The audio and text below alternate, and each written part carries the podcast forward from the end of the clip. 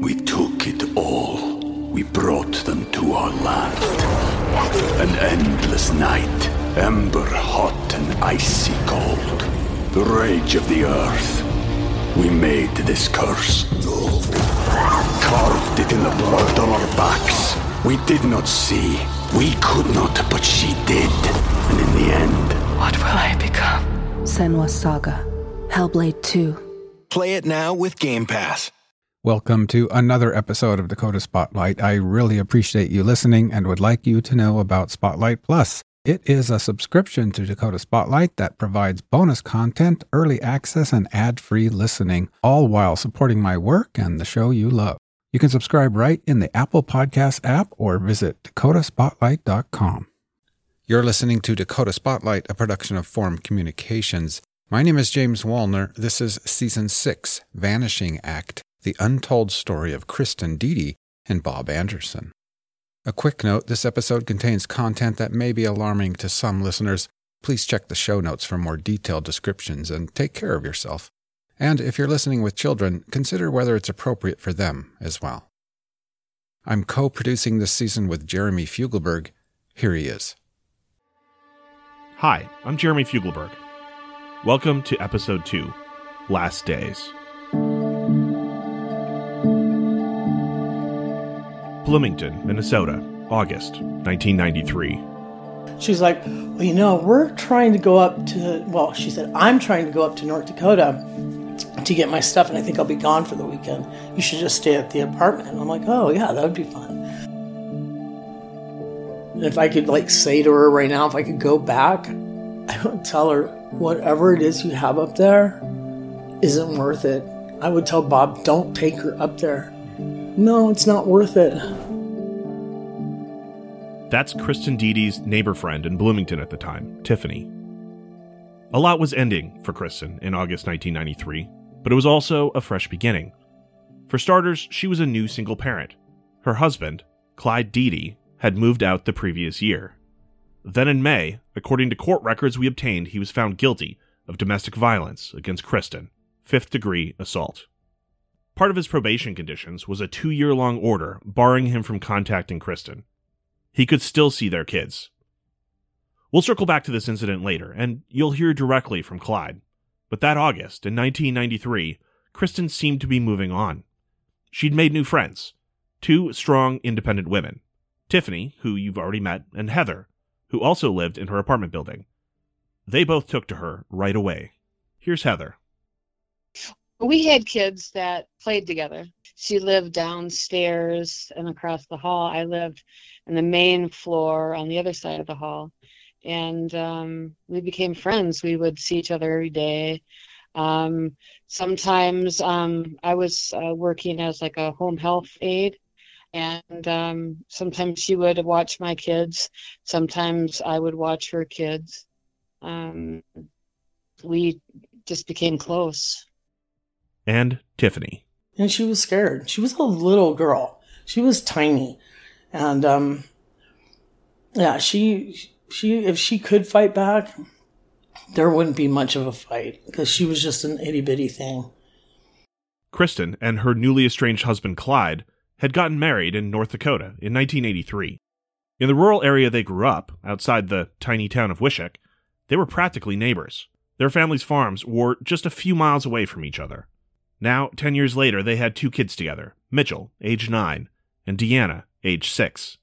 The family had moved to Minnesota, where Clyde was attending chiropractic school. But now, Kristin was on her own. Fortunately, she had her neighbor friends, and they were there to help coax her out of her shell. Here's Heather again. I don't know how we actually started going to this one bar, but like twice a week, my one girlfriend or Tiffany, you know, Tiffany, she would sometimes she would watch her kids, and um, we would go to. I don't, I, I can't remember exactly even what the name of the bar was, but it was like I think Maplewood. It was a ways away, and either she would drive or I would drive, and um, we just dance. And she was like, uh, she would dance so like never danced before, you know. And she was a lady, so she didn't really drink an excessive amount of anything, really. But With the new stomping grounds came a new relationship for Kristin. there was now a new man in her life Bob. Bob Anderson. She had met him at the bar. Her friends remember the two immediately clicked. Heather again. I guess the the weirdest. She was very. um This is a weird word to use, but sedate, quiet, and reserved. Very in tune with her children, and um, very happy to just be her and her kids until uh, Bob, and then it was uh, almost like a different Kristin. she was happy and never thought that she could feel free with a man and loved and respected and he loved her kids and they were they were amazing together he was also very passive too actually he was quiet and reserved and calm and they were very much alike both tiffany and heather approved of bob kristin obviously really liked him too so much so that heather remembers kristin found it hard to believe a good guy like bob could even exist and Bob was close with his family too. But I thought that I said, see, he's close with his family. He's a good guy. you know? But at first, she was like, "Really, is this real?" But he was really close to this family, and she was so freaked out that it was not going to work. That uh, that he, there was something like the shoe was the other shoe was going to fall or whatever, probably because of her past. You know, she never thought that she would find that. Yeah. They're like perfect for each other. I mean, perfect, like like peanut butter and jelly. So, when Kristin announced she was planning to travel back to North Dakota by herself on an upcoming August weekend, Bob stepped in. He was going too. We played a bit of what Tiffany told us at the top of the episode. Here's the whole segment. So, I was pregnant. Heather kept making this chicken that smelled terribly to me because I was get sick. And I was complaining to Kristin about it. She's like, well, you know, we're trying to go up to, well, she said, I'm trying to go up to North Dakota to get my stuff, and I think I'll be gone for the weekend. You should just stay at the apartment. I'm like, oh, yeah, that would be fun. That was a couple days before, and I was like, yeah, so I'd go stay down in the apartment. Well, Robert got a hold of this, and she, he's like, you're not going up there by yourself, and I'm going to go with you. So um, after that, she came up and she was like, "Okay, he's going to go with." Now, me and Heather felt a lot better about that because we had, we knew about um, her problems with her her ex husband or soon to be ex husband, and um, so we were concerned. Um, she when he she told us that um, Bob was going with her, we were really just felt a lot more at ease. I felt good about it. And I was really happy to hear like he just didn't want her to go and do this by herself and he was going with to protect her.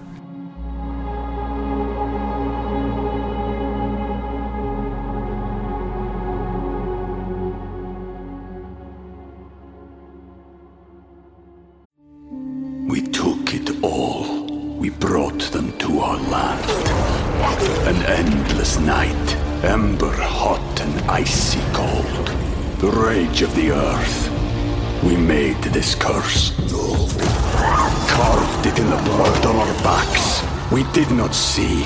We could not, but she did. And in the end, What will I become?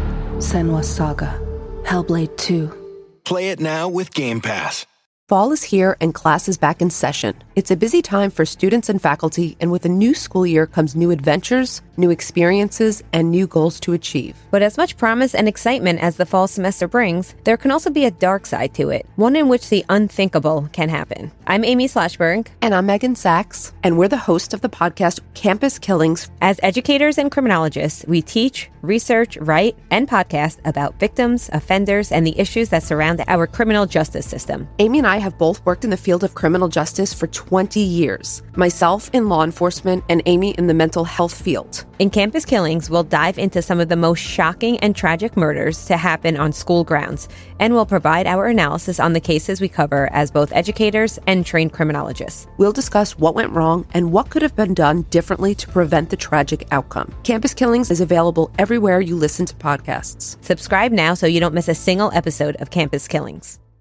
For decades, the conventional wisdom on this case has been this Kristin drove up to North Dakota that weekend with her kids. They were going to spend time with their dad's family at a wedding in Wahpeton, North Dakota. That's what the North Dakota Attorney General's office posted on its cold case site listing about Kristin and Bob. That's what Clyde told us, Kristin's then husband. So did her sister, Sandra. And so did the lone television news report on the case from WCCO, broadcast two years after they vanished. But several key eyewitnesses of Kristin and Bob's movements that weekend disagree. They say Kristin wasn't taking her kids to North Dakota. She was instead performing something of a secret mission. While her in laws, her husband, and much of the Diede clan would be over 150 miles away for the wedding, the Diede farmstead outside of Wishek would be unmanned. Kristin and Bob could swoop in under the radar, enter the quiet property, retrieve her belongings from the farm, and be gone in a flash.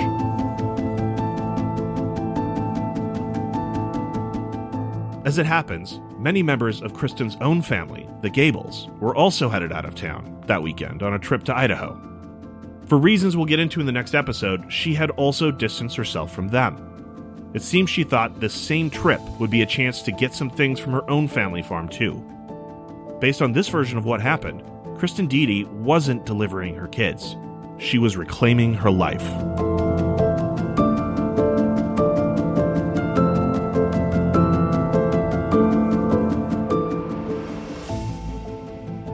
Here's Tiffany, who was staying at Kristin's apartment while she was gone, recollecting what was really going down that weekend.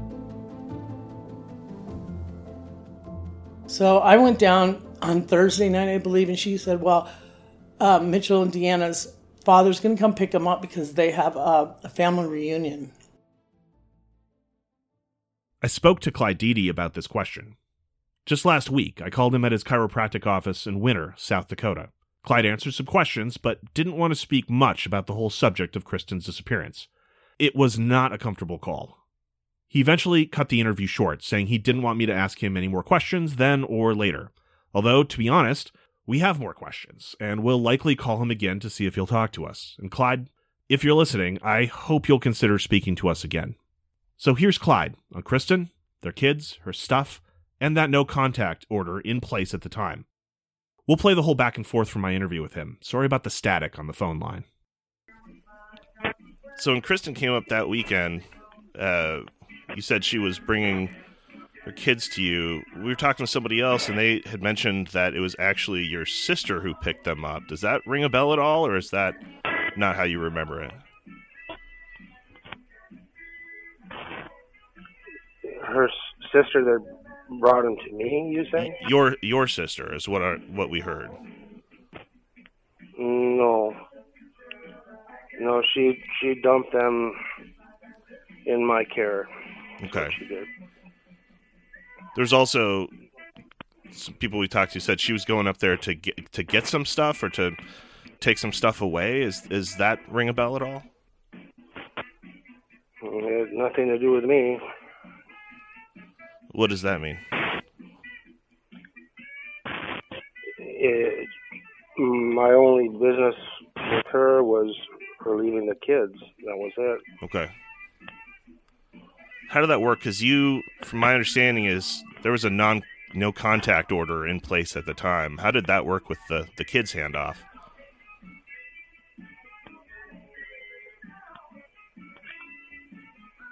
I don't know about a no contact order.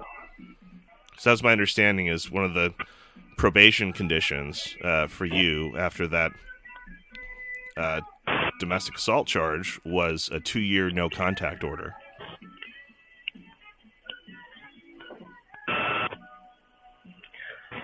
Well, apparently it wasn't stipulated. There wasn't. I had no interest in in contacting her in any way, shape, or form. Hmm. So when she turned up and left the kids, I, you know, I had an opportunity to be with the kids for a while, and that was all I was interested in. There'll be more from our interview with Clyde in future episodes. So, while Clyde says Kristin dumped the kids with him, several other key eyewitnesses we talked to don't agree with him on how the kids got to him in North Dakota. As you'll hear later, Kristin and Bob stopped at the home of Bob's brother Dean on their way to North Dakota. And no, Dean agrees with Tiffany, the kids were not along with Kristin and Bob. So, why the confusion about the kids? And why is it even a big deal? We think it's a central question, actually. It explains why Kristin was bound and determined to go to North Dakota, and it's crucial to understand her mindset that weekend. And, as you'll see, the kids are central to the trip going bad. But before we move on, I want to talk really quick about how we as journalists sort through this kind of thing when you have conflicting stories about what happened. Now, generally, the best people to describe what actually happened are the ones closest to what happened, the eyewitnesses. But only a handful of people directly dealt with Kristin and Bob that weekend, and none of them were tracking their every move. Remember, this is 1993. There was no social media, where people often leave a trail of digital crumbs marking where they go and what they do. There's no cell phones in every pocket with people texting, Where are you? Are you there yet? So we're left to piece together what we can based on evidence and the few people who were directly involved with Kristin and Bob that weekend and are willing and able to talk to us. And important to remember, this is a live investigation. There are still stones unturned here. If we get new definitive information, we'll be sure to share it with you in a future episode to correct and update the record. In this case, about the kids, we lean toward believing those who actually interacted with Kristin and Bob that weekend, specifically Tiffany and Bob's brother Dean. It's possible Kristin told different stories to different people, or maybe her plans changed. It might be just that simple, or not. But no matter what happened, one thing is crystal clear. Whether Kristin drove her two kids to North Dakota or not, they became a central part of what comes next. So, back to that weekend in August 1993. It's Friday, the 13th of August. Kristin Diede and Bob Anderson set out on the last journey of their lives. Remember how Clyde was supposedly going to stop by and pick up Mitchell and Deanna from Tiffany to take the kids to a family get together, that wedding in Wahpeton, North Dakota? Here's the thing. According to Tiffany, who was at Kristin's apartment with the two children, Clyde never showed. Well, it came time, and I remember he, he didn't show up. I think it was a sister of his showed up, which I thought was odd. He didn't show up. He was supposed to show up because that's who picked him up every other time. So, um, but I, a family member, I'm not sure if it was his sister, but I seem to remember she saying she was his sister. And because um, I wouldn't just pass off the kids to just anyone. So I'm pretty sure I made sure who she was. And, um, and there was no cell phones back then either. So you know, it wasn't like pick up the phone and call somebody, you know, to verify. But I felt pretty good about handing them to the sister. Um, so they took their stuff was waiting and they took it and went on with them. By then, Kristin and Bob were already gone on the road. Later that day, Friday, they made a pit stop at the house of Bob's older brother, Dean Anderson, and his wife Julie. They lived in White Bear Lake, just northeast of the Twin Cities. Here's Dean describing that visit to my colleague, James Wolner. The other voice you'll hear is Diane, Bob's sister. I knew he was going to Wishek. I was at work and he stopped over at our house, and my wife Julie um, made some popcorn. He had a couple beers and he was very relaxed. And uh, he told uh, my wife, he says, Well, you know, I'd like to stay here and forget about it. And Kristin right away said, No, we have to go. And that was the last person to see him in uh, our family. Or so Kristin Diede was with him. Yes, they both came to your place. Yes, as were the kids, right? No. So Kristin and Bob headed out. Based on her interview with her sister, Sandra, who you'll hear from later, it seems as if they made it to North Dakota that night and stayed at the home of Kristin and Sandra's brother, Larry. So far, so good. They'd made it to North Dakota, Kristin expected that Clyde had picked up the kids for the wedding. Her family was headed out of town the next morning. So she and Bob were clear to grab her things and get out without anyone being the wiser. So far, everything was going according to plan for Kristin and Bob, as far as they knew anyway.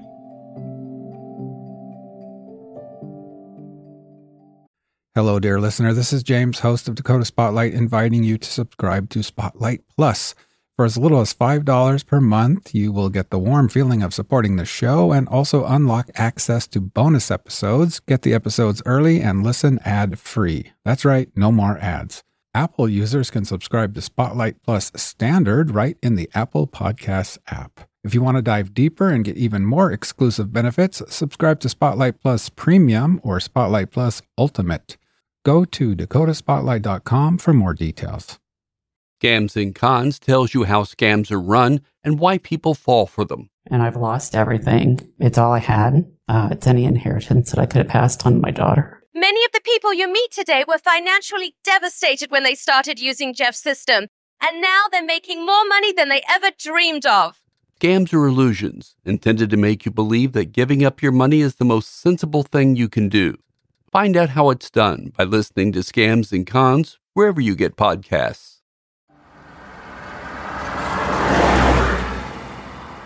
Saturday, August 14th, 1993. Kristin Diede and Bob Anderson are in the area of Wishek, North Dakota, in Bob's van, a white 1979 Dodge B200.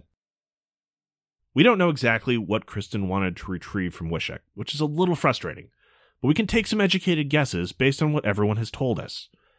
It seems she was planning to get things from both the Diede and the Gable place, her family's farm. Now, we usually sort through what everyone said in our interviews with them and pick those sound clips that are clearest and most accurate. That's kind of our job. But in this case, to give you a taste of what it's like to navigate the uncertainty of this kind of thing, we're going to a shotgun approach. Here's nearly every version of what people think Kristin was getting from North Dakota that weekend. Here's Diane, Bob's sister. Uh, they went to Wishek to get some belongings of Kristin's at her parents' place because she was uh, going to finalize the divorce and she wanted her belongings out of the house. And here's Susan Nice. At the time, she was executive director of Cornerstone Advocacy Services, which helps battered women, and had helped Kristin. She went to they they went to her family home to retrieve some belongings. Uh, there was something there that belonged to Kristin that she wanted back. And there was a confrontation at that time with the father and I think one of the brothers. And um, I do not know if she actually got her belongings or if the confrontation just, you know, escalated and she and Bob left. I think that she felt because she was with Bob that it was safe for her to go to her family home and and it, I don't think it was anything big. It might have been some childhood mementos or you know I really and Chase Anderson, Bob's son, who you might remember from episode 1. Um, I also know that in the process of them going to Wishek, uh, Kristin wanted to retrieve a jewelry box that she had a lot of pictures in. Um, that incriminating pictures of some things that were going on in the family.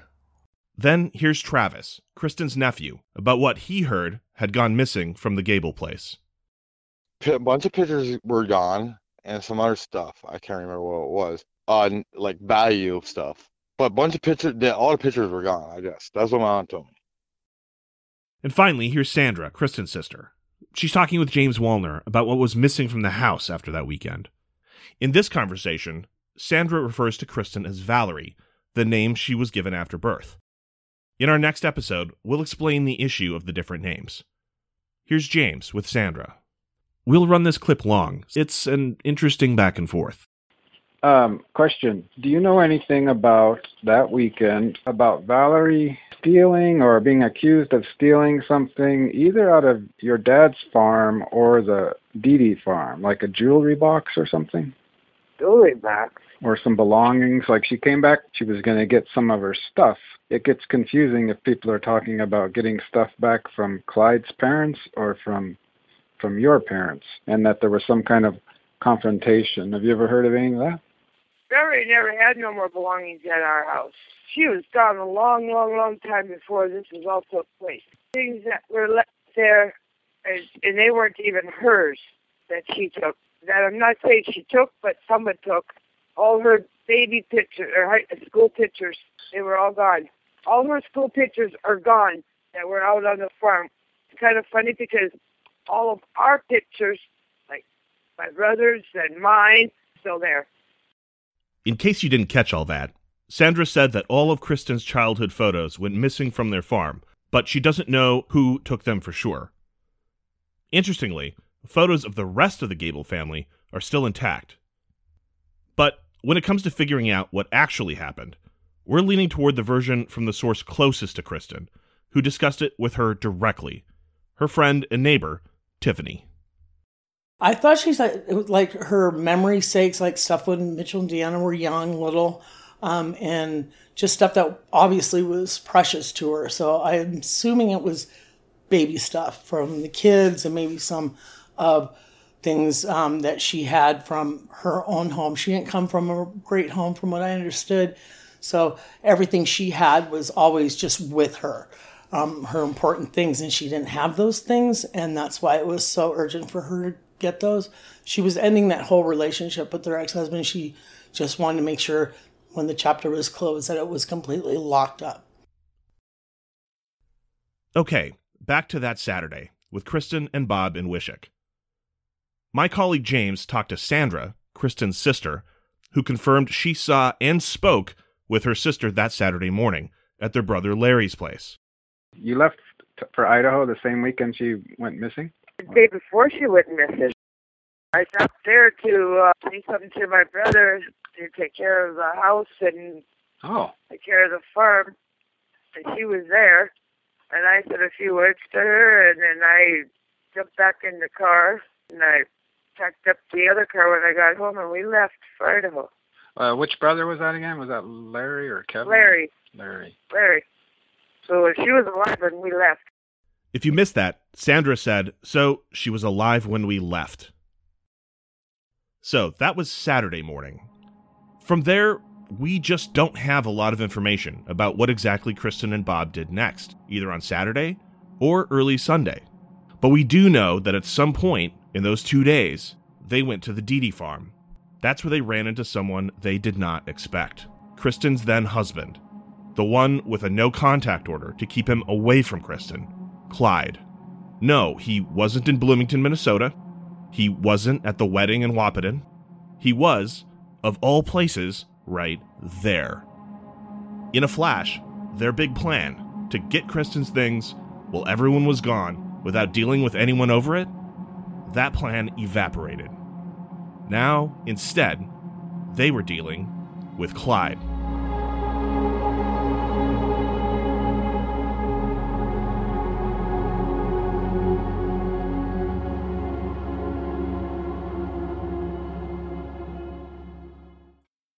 Now, again, a quick chat about what we know and what we don't know. When did Kristin and Bob run into Clyde? We don't know for sure. Maybe it was Saturday, after she saw and talked to Sandra. It could have also been Sunday morning. He could have been there when they arrived. He could have shown up after they got there. We don't know for sure. Was Clyde alone? Again, we don't know. Presumably, Kristin and Clyde's kids attended the wedding in Wahpeton, which was on Saturday. Would they have then traveled the 150 some miles to Wishek in company of Clyde's family members on Saturday night? Or maybe that's what happened on Sunday. That's right, we just don't know. Now, stick with me. In a second, we'll get back to the confirmed timeline of events on Sunday. However, remember how we told you this is a live ongoing investigation? Well, after we released episode 1 last week, we were contacted by a Wishek native who knew Kristin Diede and can place her in Stan's SuperValu grocery store in Wishek that Sunday. In fact, they spoke with her. Now, we've learned that the SuperValu was open between 10 and 3 p.m. on Sundays, and our source is certain this sighting was in the summer of 1993 on a Sunday. We're not aware that Kristin was in Wishek any other weekend that year. So it's quite possible the sighting and interaction may have taken place just hours before Kristin and Bob vanished. It's little details like that that can really add up to a more complete picture. Maybe not by themselves, but as a puzzle piece with all the other bits of evidence James and I have collected in our investigation. So, folks, if you have any knowledge about Kristin and Bob's movements that weekend, please get in touch. Our contact information is at the end of this episode. But back to what we know for sure. On Sunday, Kristin sought help from law enforcement, and later that day, she had a confrontation with Clyde. Sunday, August 15th, 1993, the day they disappeared. Wes Meidinger was a trooper in the North Dakota Highway Patrol. He was based out of the Wishek Police Office. And he was on duty that Sunday when a couple showed up asking for help. My colleague James, who loyal listeners know is a dogged reporter with Dakota Spotlight, recently interviewed Meidinger for the second time in seven years. Meidinger knew Kristin when she was younger. Back when, if you recall, her name was Valerie. So when he calls her Valerie in this clip, remember, Valerie is Kristin. Here's Meidinger. It was a Sunday afternoon, and I was working in the office at the uh, police department in Wishek. And these two people came in. The one I knew, Valerie Diede, was a male, fairly tall. Find out later his last name was Anderson. I don't recall his first name. They were curious about whether a uh, child custody order uh, that was issued in North Dakota was good in Minnesota. And uh, being as I didn't deal with that kind of stuff, I wrote down the actually wrote down the uh, name of Jerry Kuhn, who was the state's attorney in Logan County, because this supposedly was where the action had taken place. Gave him that information, and uh, they left, and I never saw them again. I don't know if they contacted the state's attorney in Logan County or not and come to find out later that these folks had disappeared. Right. Yeah. I mean, thank you so much. A question: Is it possible that the the documents they were asking about was the other way around? That they were asking if a child, some kind of order in Minnesota, was valid in North Dakota? Could it have been that direction? I guess that's a possibility. Uh, uh, it's been a while. I don't recall exactly what uh, yeah. order that came in. Do you happen to remember what had taken place that had brought them there? Like any more specifics? Well, there was uh, Valerie had divorced her husband, whose uh, last name was Diede. Uh, the first name escapes me now, but uh, I believe it been finalized, and the custody. Um, battle or whatever you want to call it was still ongoing. So this is curious because Kristin and Clyde were not yet divorced. They had no child custody order at the time. So what is Meidinger referring to here, or remembering, or misremembering? There was a no contact order in effect for Clyde when it came to Kristin, implemented as a probation condition for his domestic violence conviction in Minnesota. Again, we have court records proving that was in place, regardless of Clyde's memory of it or not. It would be reasonable if she'd run into Clyde that she'd want to find out if that no contact order from Minnesota had power in North Dakota too, an order that should have the power to keep her husband away from her. Also, important to note, Meidinger referred them to the state's attorney in Logan County, where the Diede place was located. Susan Nice at the Cornerstone Shelter remembers it that way, possibly passed on to her from Kristin's friends or the Cornerstone staffer who helped Kristin. And so, what Kristin did is she called a girlfriend, let her know what was going on, and went to the sheriff's office and asked if her order for protection was valid in North Dakota. She was told yes, there was reciprocity, so it, it, it was good. And essentially, that is the last time that we or her friends ever heard from Kristin.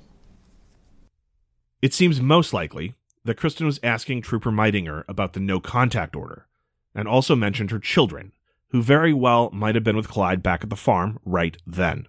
Here's Meidinger again. I really don't know what her intentions were, other than it dealt with the children. And that's something that uh, we in the Highway Patrol did not deal with. Another thing Trooper Meidinger remembered where Kristin and Bob were headed next your understanding was they were headed to the Diede farm outside of Wishek. I believe that was correct, yeah. By this point on Sunday, Tiffany, Kristin's friend back in Bloomington, Minnesota, hadn't heard anything from her all weekend. I didn't hear anything from her Saturday, so I thought that was kind of strange. She was supposed to have done everything that day. But Sunday night, Tiffany's phone rang. It was Kristin, and there was trouble. We're going to play this whole conversation as Tiffany remembers it. Pay close attention. Tiffany is the last person we know of to hear from Kristin before she and Bob disappeared. I pick up the phone and it was her, Kristin, and she's like, "Hi, Tiff." Uh, I'm like, "Hi, how are you doing? Did you get your stuff?" She's like, "No, I'm here now." Um, and I can hear the kids in the background, and I can hear other people. Um, I'm like, "Is everything okay?" She's like, "Yeah, he's here. He showed up with the kids." And I'm like, "Showed up with the kids?" And she goes, "Yeah, um, but um, we're gonna go get the stuff and." We're gonna leave, and I'm like, well, where's Bob? And he's like, he's out in the car, and then it sounded like he must have walked in because I heard Bob walked in. Bob walked in because I'm sure he heard the yelling and screaming of the kids and wanted to make sure everything was okay, and came in the house, and it just went awry. I mean, I could just hear a lot of screaming, and I, it, to me, it sounded like the husband was yelling at her. The his mom was yelling at her. I think like, get off the phone. You need to deal with this or something. I'm like, are you sure everything's okay? She's like, yeah. Um, uh, yeah, we're gonna get the stuff out of the out of the barn or whatever. We'll pack it up and we're gonna be leaving. We'll be home either tonight late or early morning type, you know, in the morning or on Monday. And I was like, okay, you sure you're okay? Yep. And she hung up. yeah, but I heard all three. Well, I heard all all three of the adults' voice and her because I was talking to her, but I heard the three other adults' voices, and then I could hear the kids crying. And Mitchell always wanted to take care of Deanna, so I, there was some that's triggering in the back of my mind saying that I heard Mitchell saying, "Come on, Deanna," or you know, "Stop crying, Deanna," because I recognized right away that the kids were there, both of them, because I know I heard them. The conversation felt ominous to Tiffany as Kristin sketched out her plans with crying and screaming in the background. Can't talk to you about it right now. He's taking me to get the stuff. Then we're going to pack it up and we're leaving. We're, we'll be leaving tonight. We'll either be home really late tonight, early morning, or we'll be home tomorrow. But we're leaving uh, ASAP. So and then she hung up. Feel I didn't feel very good about that conversation.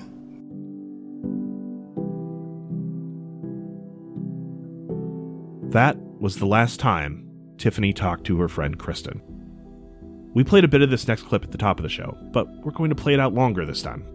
Here's Tiffany's closing thoughts on Kristin's disappearance. if I could like say to her right now, if I could go back, I would tell her whatever it is you have up there isn't worth it. I would tell Bob, don't take her up there. No, it's not worth it. The one thing she wanted in this life was to raise her children, and what she did for her mementos took her away from her children.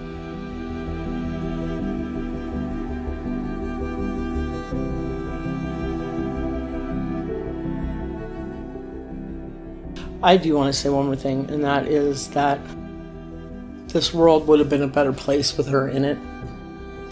And this world shines just a little bit less that she's gone.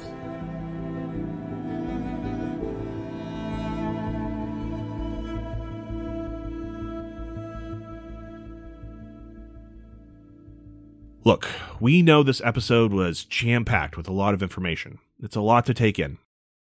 And like us, I'm sure you have a lot of questions after hearing what you've just heard. I promise you, James and I are going to address some of those key questions and more in future episodes. Up next, episode 3 Kristin is not her name. Who was Kristin Diede? Why was she trying to escape her hometown, Wishek? What happened with her relationship to her husband, Clyde? And who was Bob Anderson? Hello. Hi. From the Diede farm to the Goble farm, it was like. Is this a Gable residence? I, I think I remember her saying that she stayed home a lot from school. Why she was like always like looking over her shoulder and fidgety. She was appalled, as were other people in the courtroom. He hurt her, and you know, it just was a very scary situation, and she's trying to get out of it.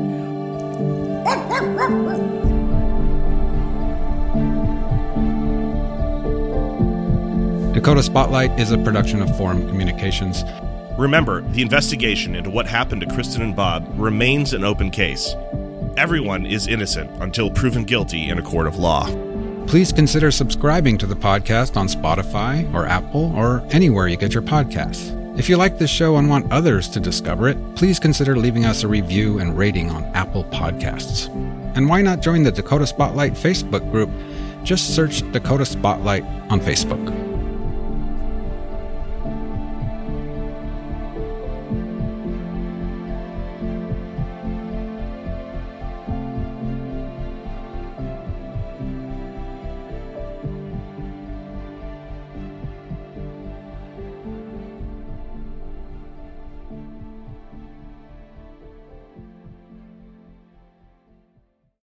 Thank you so much for listening. To support my work, get early access, listen ad free, and much more, please consider subscribing to Spotlight Plus. Apple users can even subscribe right in the Apple Podcasts app. Learn more about Spotlight Plus at dakotaspotlight.com.